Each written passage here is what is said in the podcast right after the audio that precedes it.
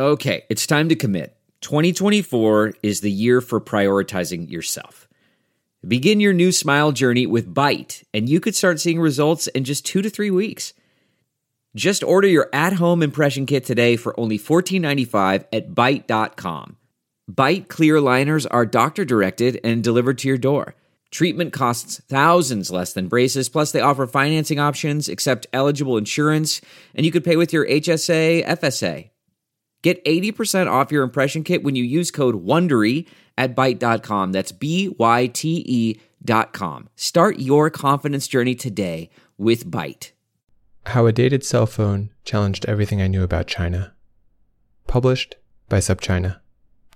Written and read to you by Daniel Tam Claiborne. One touch of the end call button and the screen dissolves to white. I hold my breath. A logo momentarily flashes, and then a five note MIDI sequence trills. I shouldn't be surprised that it still works.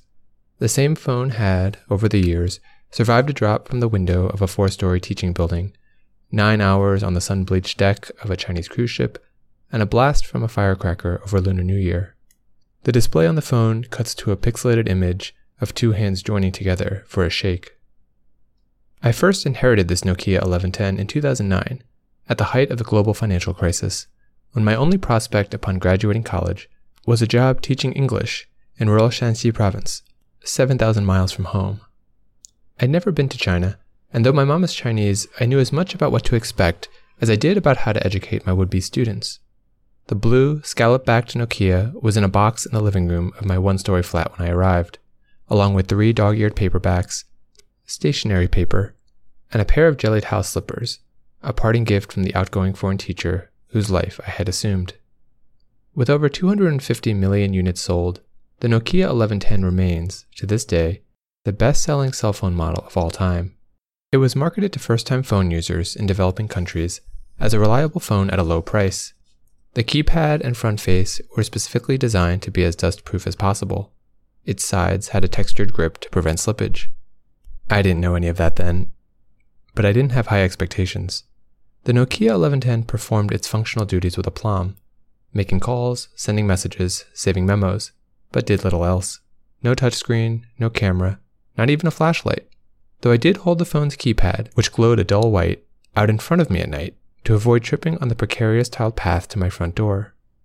In my two years teaching at Shanxi Agricultural University in Taigu, I was one of only six Americans in a town of 60,000. I'd come to China hoping to make sense of my Chinese American identity and resolve the nagging insecurity I harbored about being mixed race in the US. Without ever stepping foot in the country, I knew that my relationship to China would always remain elusive, a part of me I would never fully understand. Pretty soon, however, I discovered that cultural differences are difficult to overcome in any context. Living in Taigu, I was shocked at how removed I felt from the culture I'd grown up with, raised by a first generation Chinese mother. Nearly everything in Shanxi, from the customs to the diet, felt antithetical to the coastal town in Guangdong that my family left behind. My new world was too complex for me to make sense of on my own. I needed a way to communicate those differences, and I quickly realized that my graduate students, nearly all my seniors, would be my greatest potential source of help. On the first day of class, I wrote my number on the blackboard. Most of my students were the children of farmers, and when we exchanged phone numbers, they held out a Nokia model not much different from my own. I saved my students' contacts using the English names they'd chosen for themselves in class, and it wasn't long before I was receiving messages from Elian and Alma and Duncan. The Nokia 1110's 50 text limit was quickly depleted, and I had to regularly delete messages to make space. Upset at the prospect of losing them, I transcribed my favorite texts into a notebook. There were messages like the one from Villain, you are my good brother. Or Rebecca, after the Mid Autumn Festival. Hope you are happy every day in China, and we are your family here. On Teacher's Day, Daisy, one of my best students, gave me a keychain charm of a pink apple with my name suspended on a grain of rice. She texted me later When you're back home, you can tell your friends that you have many hospitable friends in China. The apple, truth be told, looks more like a heart, and the rice grain disintegrated, but the feeling of generosity never has. There were messages for hot pot dinners, trips to hike Fengshan, pickup games of basketball near the school's track. Each time we met up, my students shared with me something invaluable a part of China as seen from their own experience. Once a month, my roommate and I threw a dance party in our living room. On the Nokia 1110, there was no way to copy and paste text, so I invited each of the students in my contact list one by one, thumbing out a new message on the T9 keyboard. I knew that, for many of them, the appeal of swaying to loud music with a roomful of strangers was not immediately apparent, but it was my own small attempt at showing them a part of American culture that they couldn't get in the classroom. One of the texts I saved was from Maria, a first year horticulture major. Frankly speaking, she wrote, I like the way you live, happy and freedom to do whatever yourself like. It wasn't only my students whose perspectives were broadened. Living in China's rural countryside challenged everything I thought I knew about China and what it means to be Chinese American. Even after I left Taigu and returned to the US, I went back to visit China as often as I could. Each time, I swapped out the Nokia's expired SIM card and texted friends and former students on my new number. It was a clumsy system, one that forced me to appraise the vitality of each individual friendship anew. But by 2014, when I returned to live in Beijing, the Nokia 1110 was a certified relic. The digits had worn clean off the non slip keypad, and the battery radiated heat like a campfire. Friends marveled at how I'd managed to keep it for so long. Smartphones were long ubiquitous in China, and I quickly gave up on the Nokia and joined the now 1.2 billion users on WeChat. If the Nokia 1110 was aimed at developing countries, WeChat was designed for a rapidly developing China. Using WeChat, I could pay for breakfast, hail a taxi, transfer money to my bank, pay utilities. I added dozens of people I'd met once and would never speak to again. There was no longer any need to ration my messages. WeChat's relentless optimization radically bolstered its reach, but not without a price. I knew, even then, that my texts could be searched or censored by the government at any time. But I took the risk willingly, up until last year, when Trump issued a directive that could have rendered the app unusable in the US.